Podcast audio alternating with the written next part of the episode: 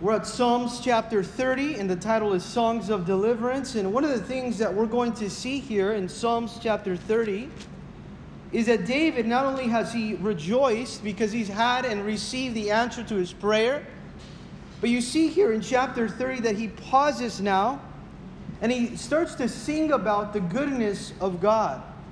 I think it's important that we pause in our lives right now, wherever we find ourselves, that we pause for a moment so that we can sing, so that we can remember, so that we can acknowledge and worship the Lord for His goodness.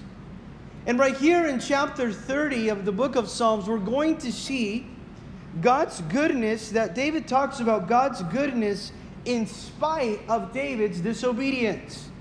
Now, isn't that a season in our lives that we too have gone through where, where we can sing of God's goodness in spite of our disobedience? You see, it's believed that during this time that David was outside of the will of God and he was coming back into obedience with the Lord after having numbered the people of God out of pride. In 2 Samuel, now David, you know, wanted to number all the people, and it said that the consequence of him numbering the people to want to see how strong his army was, that really belonged to the Lord, the consequence of that was that 70 thousand of the nation of Israel died. Now we know that being outside of the will of God has its consequences. And oftentimes it is our pride that takes us out of the will of God. And it was the pride of David that took him out of the will of God to number all those people because he wanted to, in his pride, see how strong he was. But this thing displeased the Lord, and 70,000 of the nation of Israel died. But now David came to ask for forgiveness, and the Lord now forgave David and gave him the blessing of a new beginning. How many of you guys have been blessed with a blessing of a new beginning after being disobedient to God's will? Because this is exactly here what happens in Psalms chapter 30 as, as the Lord forgave him and blessed them with a new beginning. It's been said before that the victorious Christian life is a series of new beginnings. I'm going to repeat that for you because I really want you to take note and really let that sink in your heart that the victorious Christian life is a series of new beginnings. We thank God that He's given us a series of new beginnings. And here we're going to see that he is so grateful in chapter 30. David, he opens and closes here with a note of thanksgiving. This entire psalm is bonded together by prayer and by praise as he's dedicating again the house of the Lord to him. And we see that David is coming from a place of depression, from a place of being hurt now, to thinking now about the goodness of God, to thinking now about the faithfulness of God.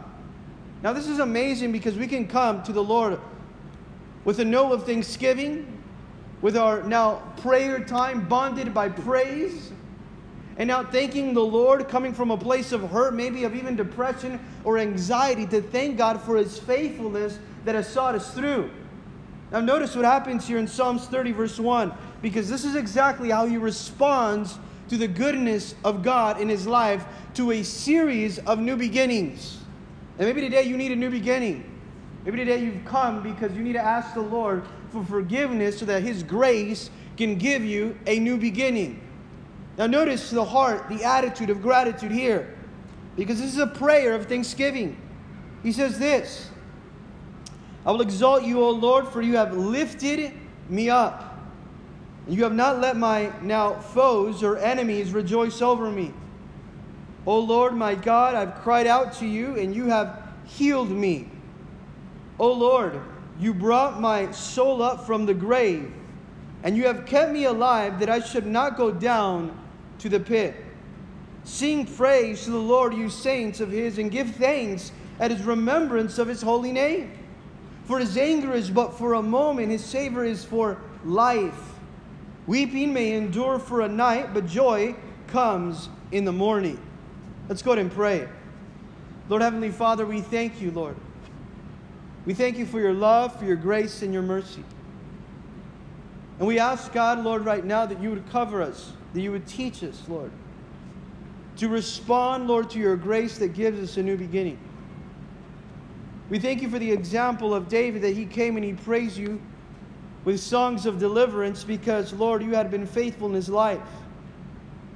And I pray, Lord, that we would be determined to praise you, regardless of what's taking place around us. That we would not be distracted, but we would be determined to praise you. And we pray this all in your name, in Jesus' name. Together we said, Amen. L- listen to this, how it, David begins the psalm. And he says, I will exalt you, or I will lift you up. I will praise your name, O Lord, for you have lifted me up. You see, here he's thanking the Lord for deliverance. Not only have you lifted me up, but here what he's saying is that you have rescued me. Number one, I thank you, Lord, because you have rescued me from my enemies. You have rescued me from them rejoicing over me with victory. And he's determined to praise the Lord because of this. Notice what he says in verse 2 O Lord, my God. This is a prayer. He says, I cried out to you and you healed me. Not only did the Lord rescue him from his enemies or from anguish, the Lord also, number two, healed David. And it is believed that the healing that was taking place was a, a corrective now season in David's life due to the disobedience that he had committed. And we see here now that the Lord now healed him from the physical anguish that he was going through. Now, I love this because maybe me and you have come today and the Lord has rescued us from a season that we needed deliverance from. But not only has He rescued us, He's also provided healing. That's exactly what God wants to provide for us today. Not only a rescuing, not only a deliverance, but also a healing.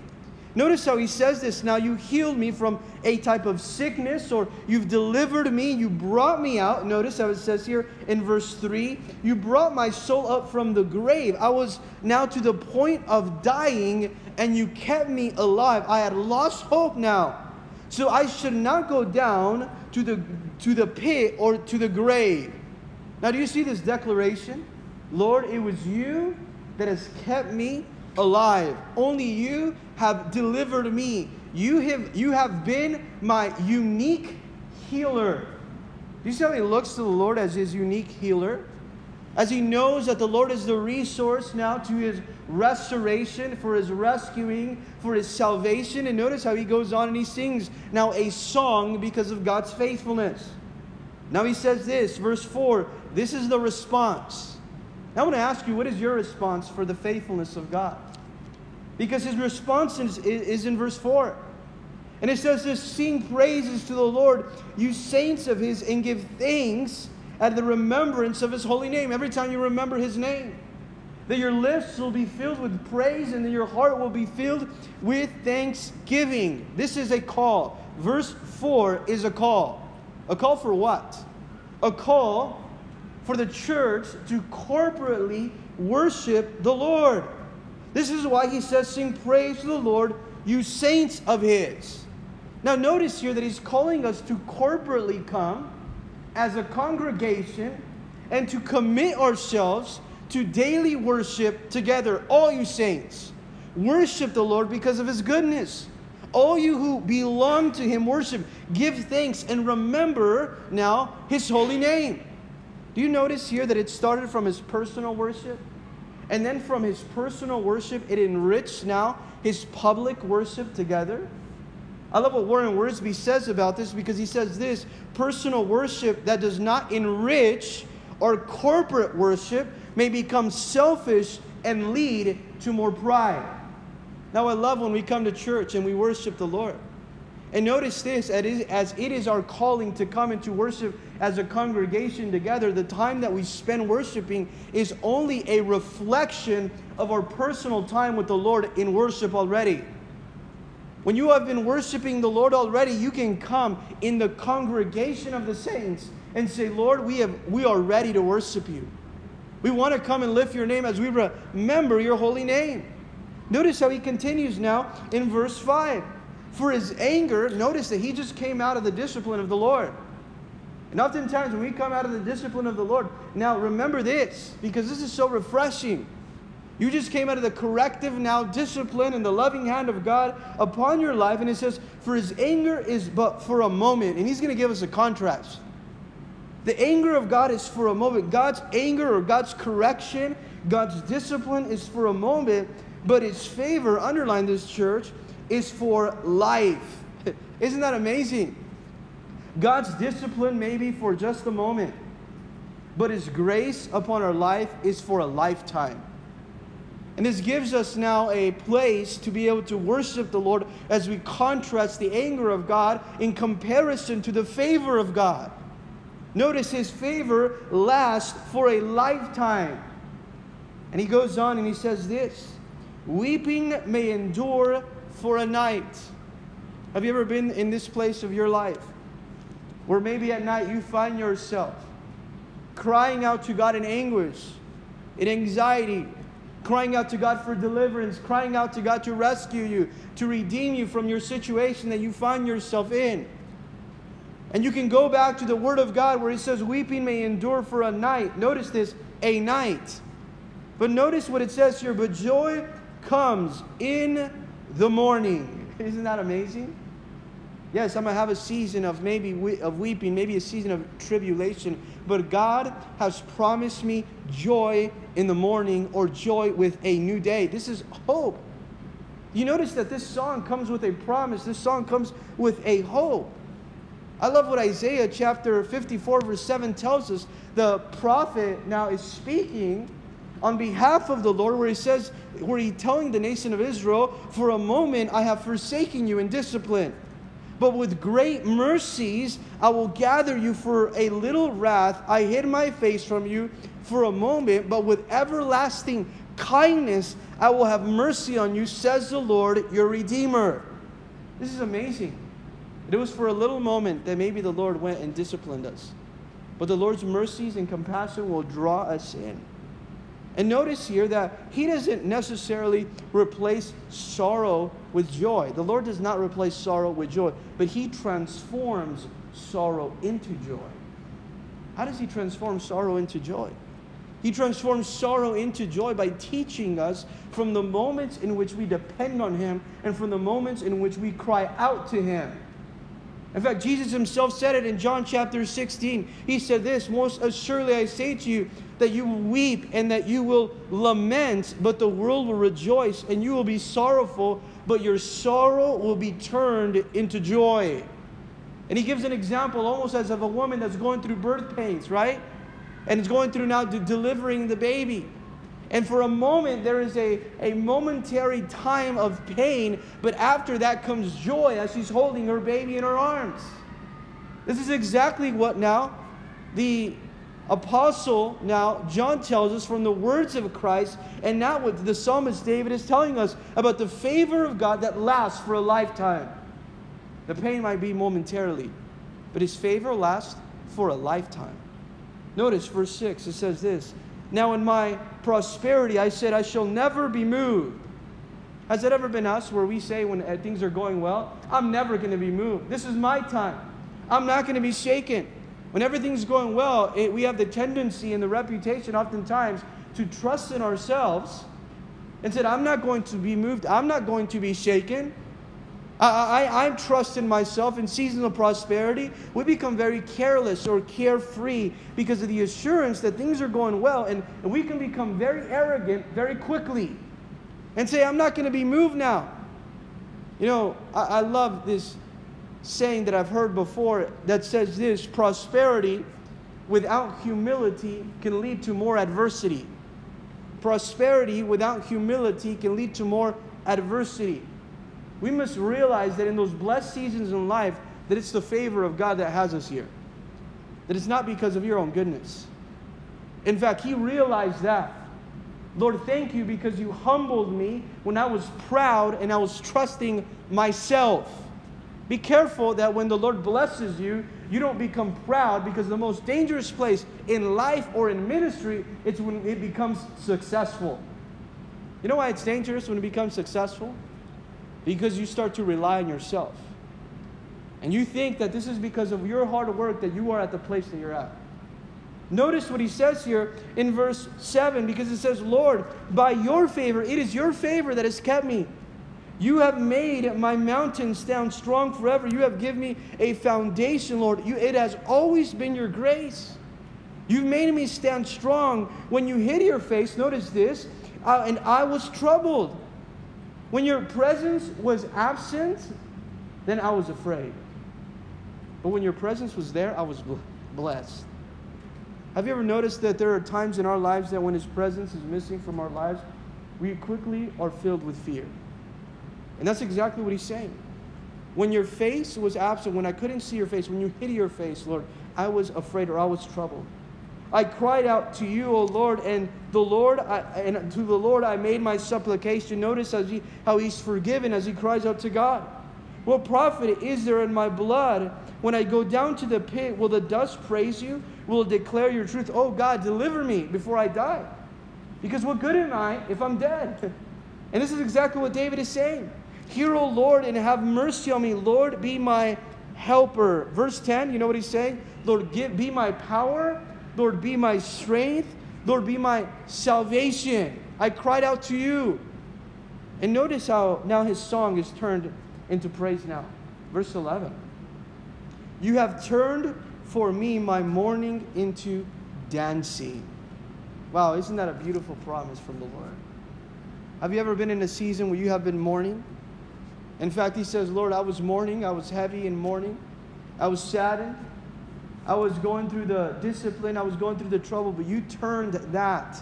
You didn't exchange it. You turned that into dancing, into joy as I put my trust in you, in your presence. Not only that, I took the clothes off of mourning and I put on the clothes now, or the garments of praise, to celebrate, to dance now.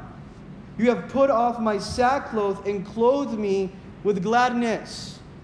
Now, when they went to mourn, guess what they would do? They would put on sackcloth and ashes, and they had special clothing for mourning. But he says, Lord, you've made me take that off, and now I've been able to put on now the clothing of celebration, or the clothing now of dancing and of gladness. In the end, here it says, verse 12, that my glory may sing praise to you and not be silent. O Lord my God, I will give thanks to you forever. Do you see how he's grateful for the Lord? That it has been the grace of God that has kept him. That even though he has been disobedient to the Lord, the Lord renewed him. And the Lord transformed that season of difficulty into praise. The Lord transformed that season of difficulty and of mourning into joy and into dancing. And He's taking refuge now. He's taking safety that no matter what, the Lord now is present even in the most difficult situations. And we're going to see that even in chapter 31 of Psalms, that this is a psalm where he acknowledges the problems that are taking place in his life, where he acknowledges the prayers that are taking place in his life, but also the praises now. And he's walking on this road that takes him from anguish to assurance. You know what's going to take you from anguish to assurance? Is prayer and worship. Because when you spend time in prayer and in worship, guess what? It, it, it takes your time, your soul, it takes your spirit from a, a place of anguish into a place now of assurance that you're trusting in God. I think the moment that we stop praying, or because we don't pray, or because we don't worship, we automatically stay in a place of anguish. But it's prayer that welcomes us to assurance. It's prayer and worship that welcomes us and it gives us the confidence and our trust in the Lord. Ask yourself, how much worship are you doing in your own time? Because what he's doing here, he's telling us now that in chapter 31, he was being slandered. He was being lied about. The people were talking bad about him.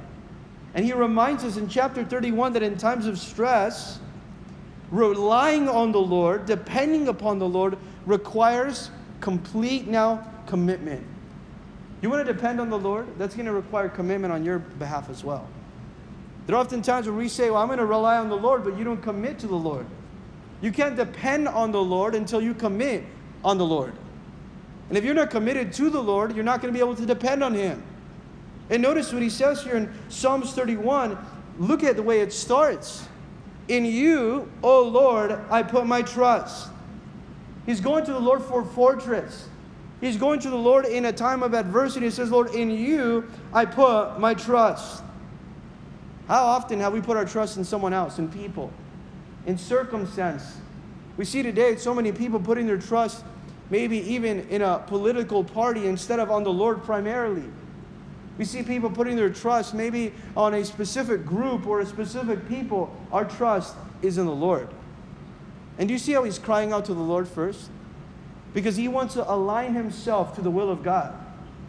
And if you want to align yourself to the will of God, you're going to cry out to God and you're going to say, Lord, I'm coming to you. I trust you. I'm coming to you for protection and I commit completely to you. Notice what it says Let me never be ashamed. Deliver me in your righteousness. Don't deliver me because of my righteousness, because my righteousness will never have me delivered. Deliver me because of how good you are, Lord. Deliver me because you're good. Because we, you do what is right, God.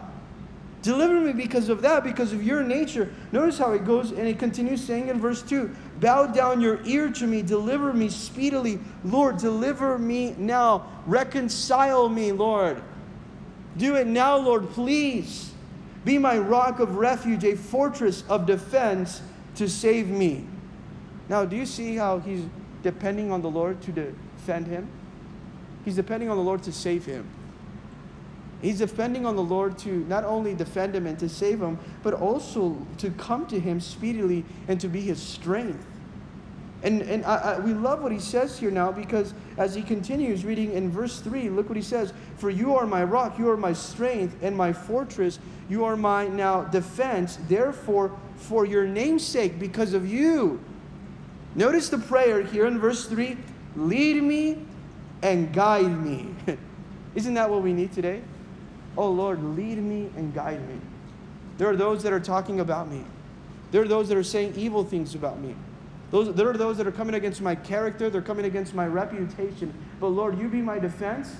You protect my reputation, you protect my character, because when you defend me, then nobody else has to defend me. You know what happens when you try to defend yourself? The Lord will let you defend yourself. But it's better that you let Him defend you than you try to defend yourself. Because when He defends you, guess what? He always wins. And I love this because it's teaching us, it's giving us here the, the, the now the roadmap to be able to depend on the Lord because it says, lead me and guide me. And in verse 4, he goes on and says, pull me out of the net which they have secretly laid out for me, for you are my strength. There are those that maybe come against us and they set up a trap for us. And he says, Lord, they've set up a trap for me. I want you to, you know, remove that trap that they secretly laid out for me. And I trust you. In fact, look what he says. Into your hand I commit my spirit. You have redeemed me, O Lord God of truth. Now, do these words sound familiar to us? Wasn't the Lord Jesus Christ also on the cross? Didn't he say, Lord, into your hands I commit my spirit?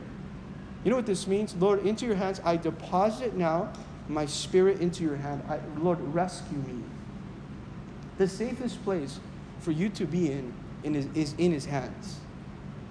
The safest place for us to be is in, is in his hands. And notice what he says because I'm trusting in your power and I'm trusting in your control. Rescue me. You are a faithful God. You're a faithful God. I have hated those who regard useless idols. And he goes on, he says, Lord, look at my commitment and my heart towards you.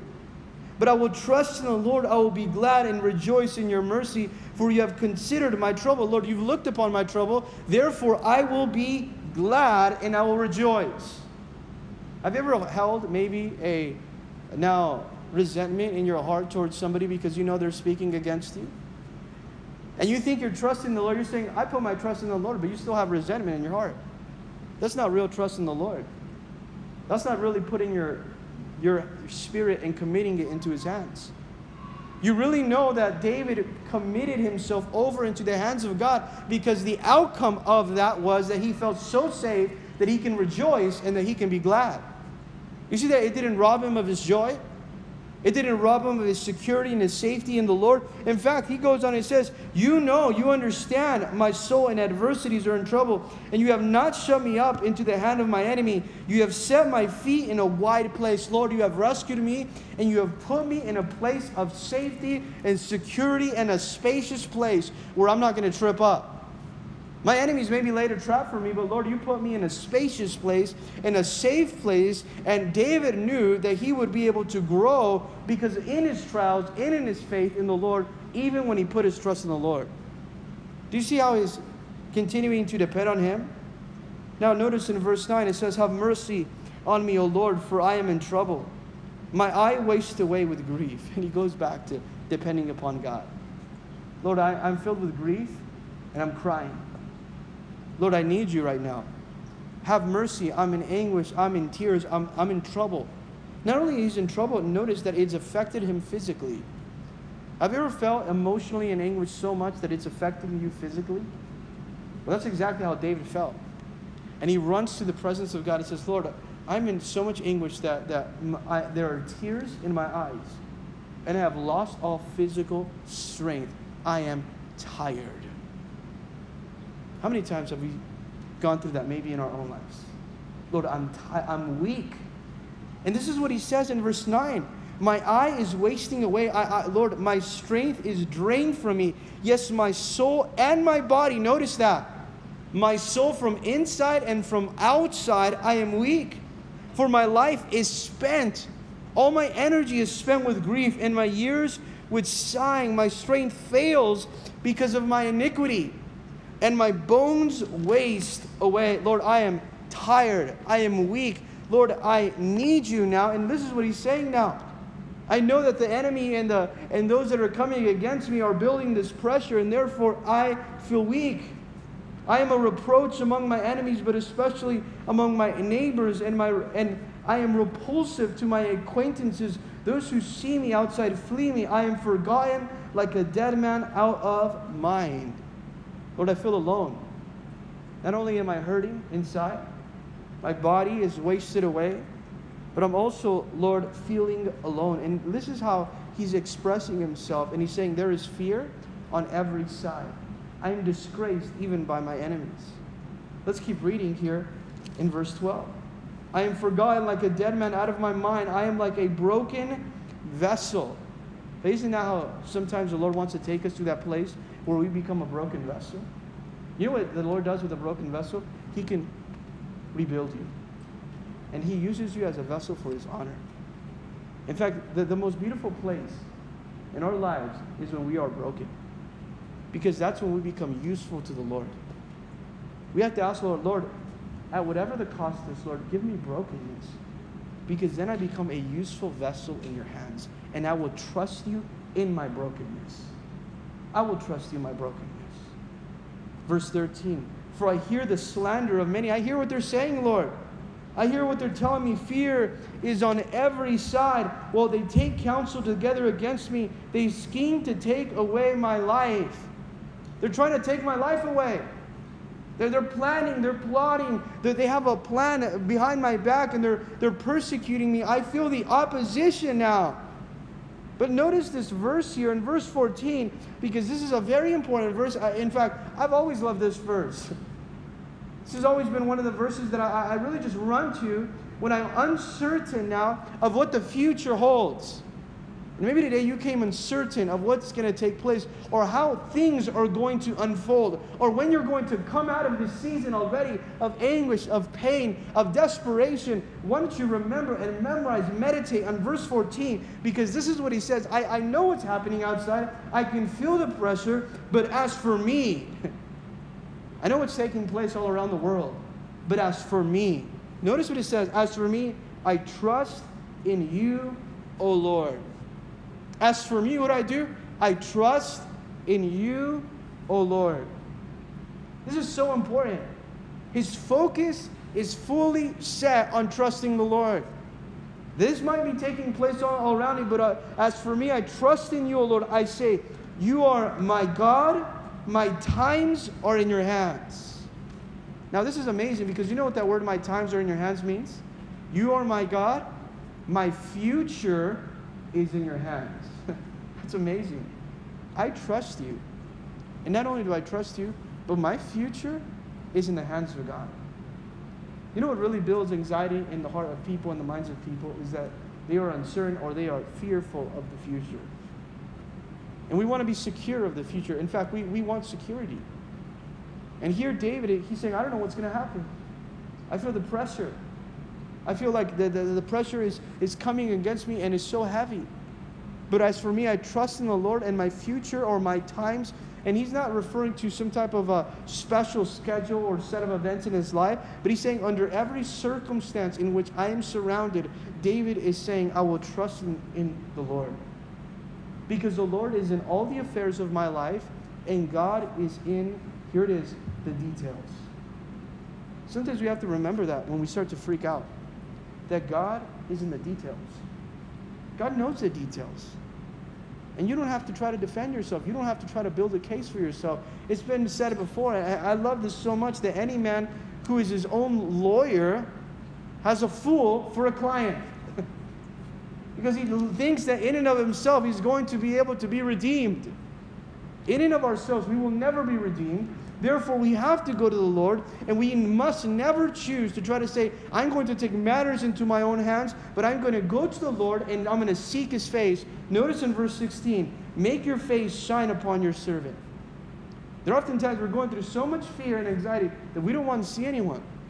And we change our countenance. We're scared. We're afraid. And he says, Lord, take me out of that place and make your face, make your presence shine upon me again so that I reflect your presence, so that I live in your presence, so that my face is, is shining from your presence. It says, Save me for your mercy's sake, because of your unfailing love, Lord. Rescue me. Let me not be ashamed. He's crying out to the Lord for help.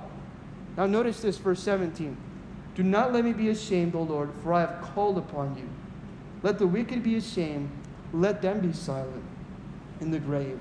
Let the lion lips be put to silence which speak insolent things proudly and contemptuously against the righteous. Oh, how great is your goodness. Oh, Lord, thank you because you have responded.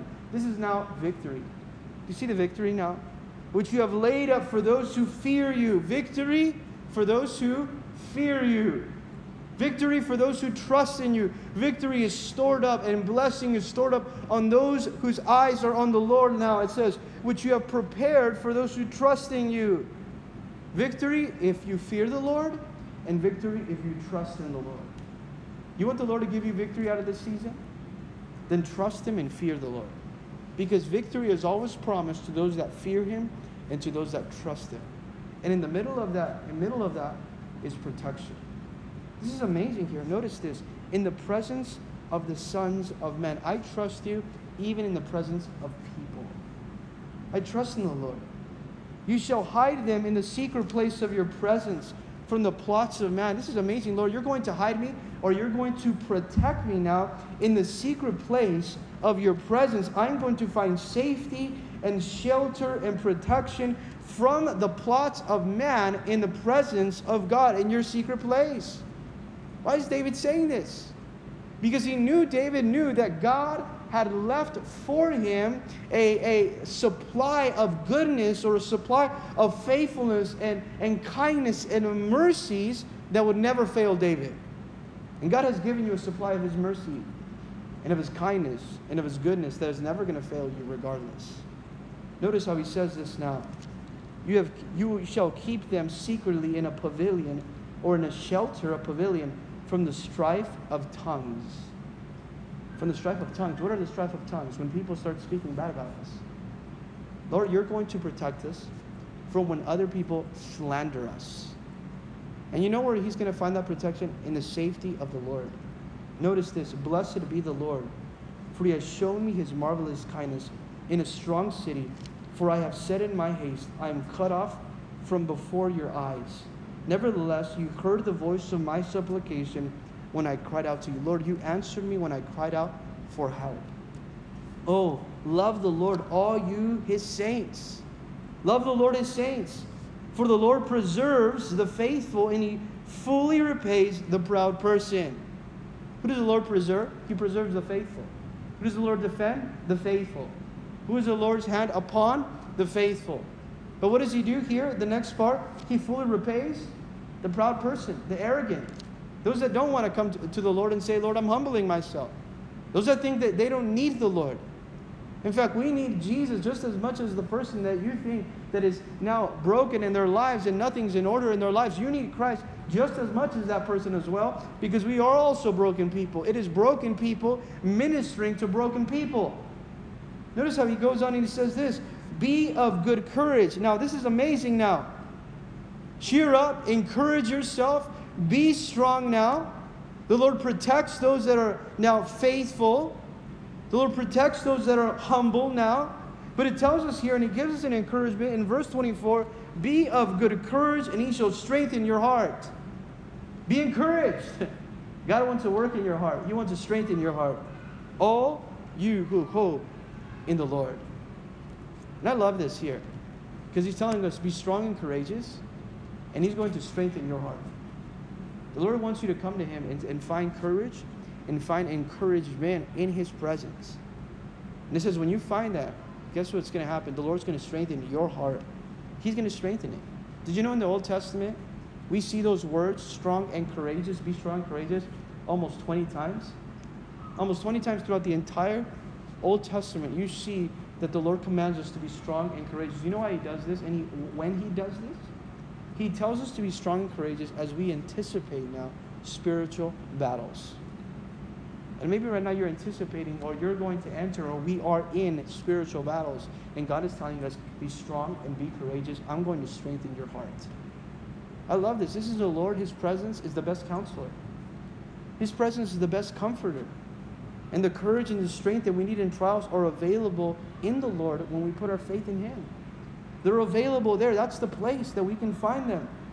Now, in, in chapter 32, it's a very short chapter, we're going to read it today because this is a confessional giant now. This is such an amazing portion of scripture now in Psalms 32.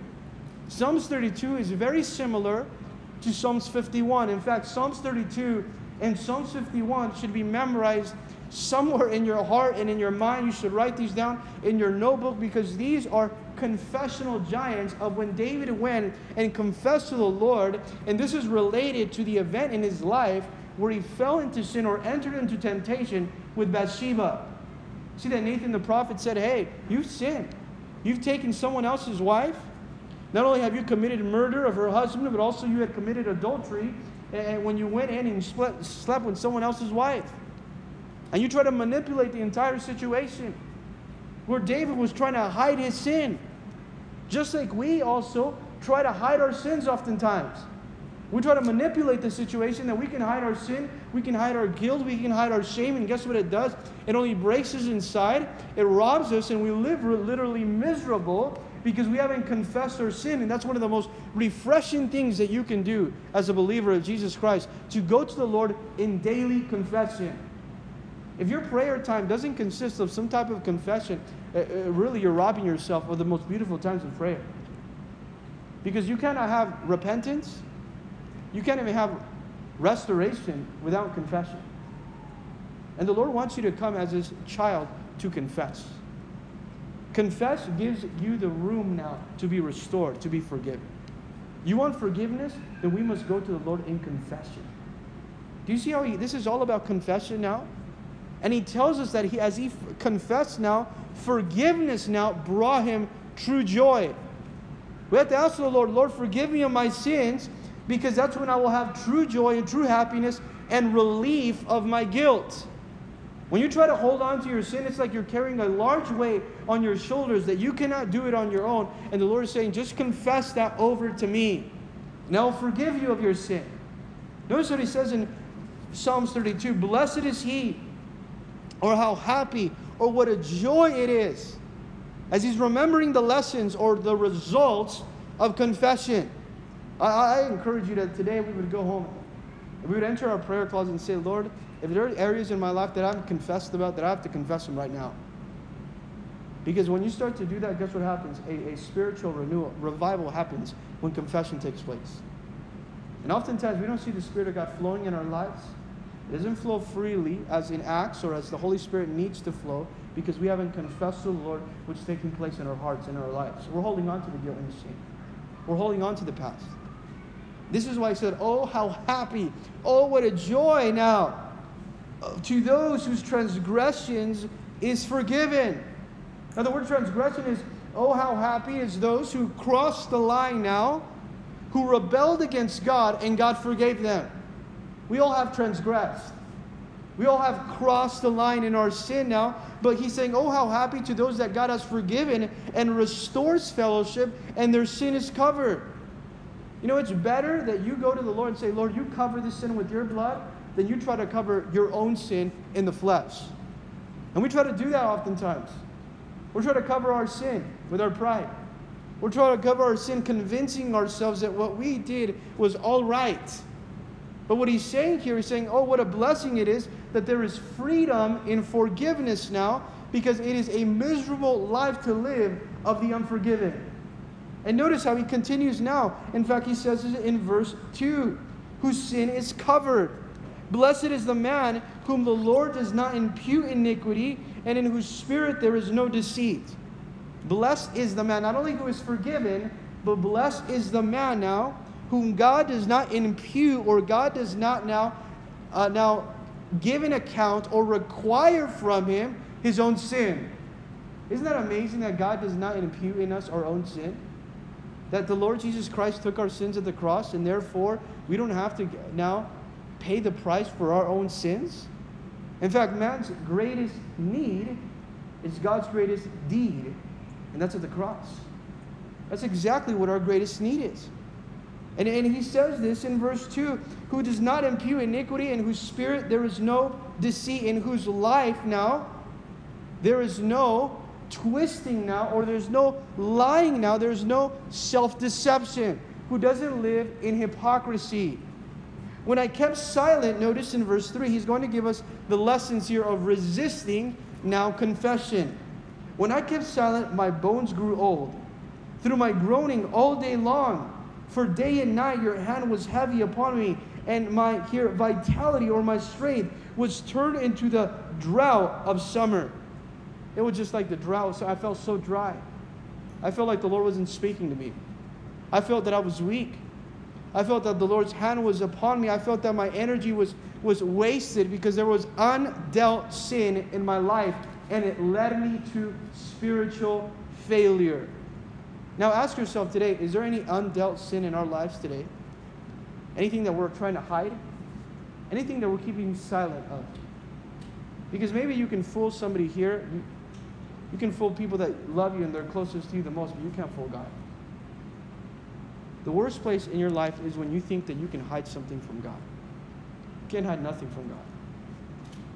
And David was trying to hide something from God. And he noticed very quickly that the worst place to be in is when you're trying to hide something from God. This is amazing here for us because it reminds us that the most important part of your life is the part that only God sees. That's the most important part of your life. The most important part of your life is not what other people see or what other people think about you. We have that all confused. The most important part of your life is the part that only God can see because that's your character. Now, notice what he says this now. Verse 5 I acknowledge my sin to you, and my iniquity I have not hidden. I was silent, but then I confessed finally and I acknowledged my sin. I didn't hide it from you. I said, I will confess my transgressions to the Lord. I said, I'm going to confess. I'm not going to hide my transgressions. I'm going to confess them to the Lord. And what happens here in verse 5? And you forgave my the iniquity of my sin. When I was in that place of spiritual failure, when I was burdened all day long, when I felt your hand of discipline on my life, that it was heavy upon me and my strength was gone.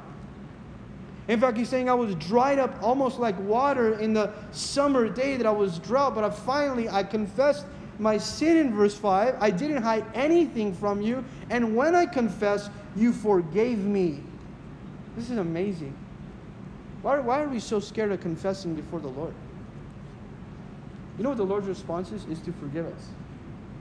I love that in the Bible, the only place where you see the Lord, where you see God, that He does something that is very quick or almost in a rush, is when the Lord our Father is pictured in the parable now of the loving father or the parable of the prodigal son where the father now is looking from a distance to his son. And guess what? In that time, in the Jewish culture, the fathers didn't run. the father is not going to go to the son and run in urgency. The, the son, you better come over here, and the son would run to the father. But you see that the father quickly ran to the son to do one thing to restore him. You know what the Lord loves to do with his children? Is to restore them. And the Lord wants to restore us. But that place of restoration happens when we go to confess to the Lord. Now, notice this.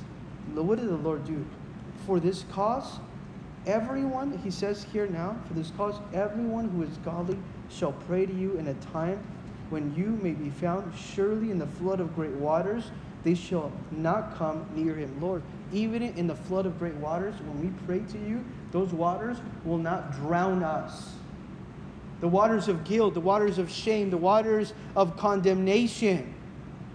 The only reason sometimes that we feel we're drowning in condemnation is because we haven't confessed. If you feel like you're drowning in condemnation or in guilt or in shame, confess to the Lord.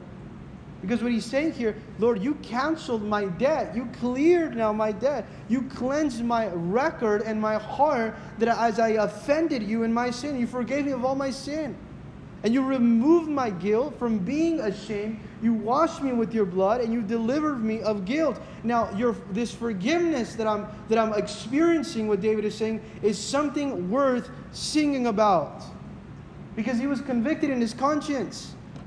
Now, do you see now how he has peace? This really teaches us that, that secret sin cannot coexist with true peace. Secret sin in your life cannot coexist with true peace. If you are hiding some type of sin in our lives, it will rob us every single day of the peace and the joy that we have in Jesus Christ. But the peace returns to us only when we fully confess and we are covered by the blood of Jesus Christ and we forsake that sin. Now, notice as he goes on in verse 6 and 7, it says, verse 7, You are my hiding place. You shall preserve me from trouble. You shall surround me with songs. Here it is, the title of the message Songs of Deliverance. Isn't that awesome? Lord, but I went to confess to you, and you answered me. I confess. You preserve me in trouble, and you're going to protect me now with songs of deliverance now. And look at what he says as we continue reading. I will instruct you, it says, and teach you in the way that you should go. I will guide you with my eye. These are the songs. Look at the songs that the Lord wants to give you. I will instruct you and I will teach you. God wants to give us instruction.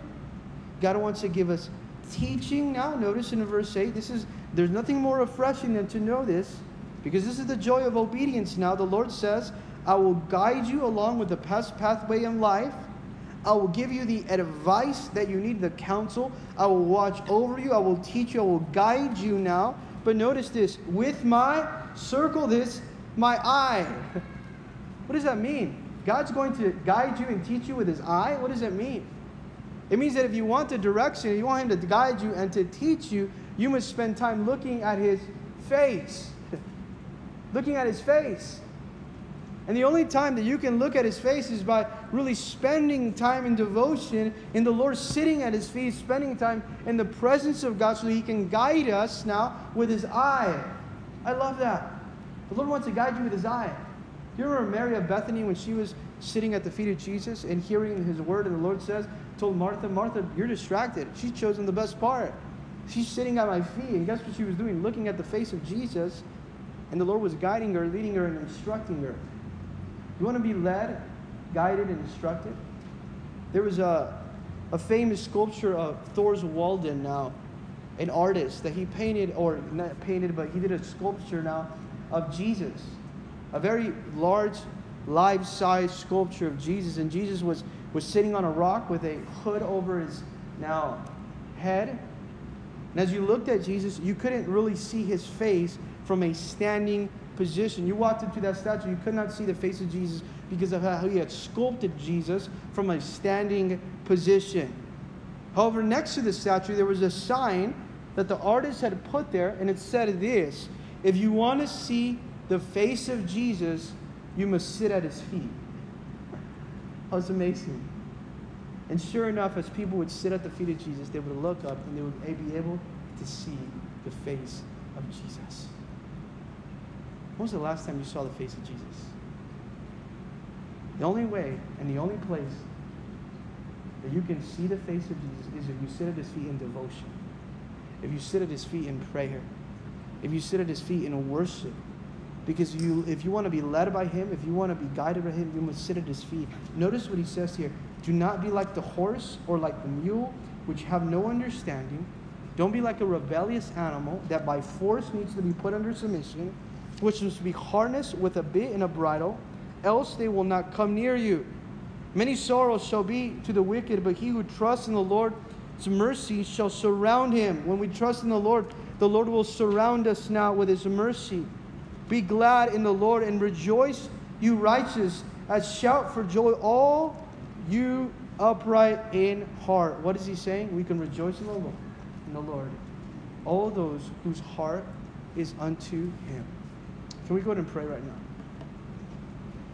Lord Heavenly Father, we thank you, Jesus.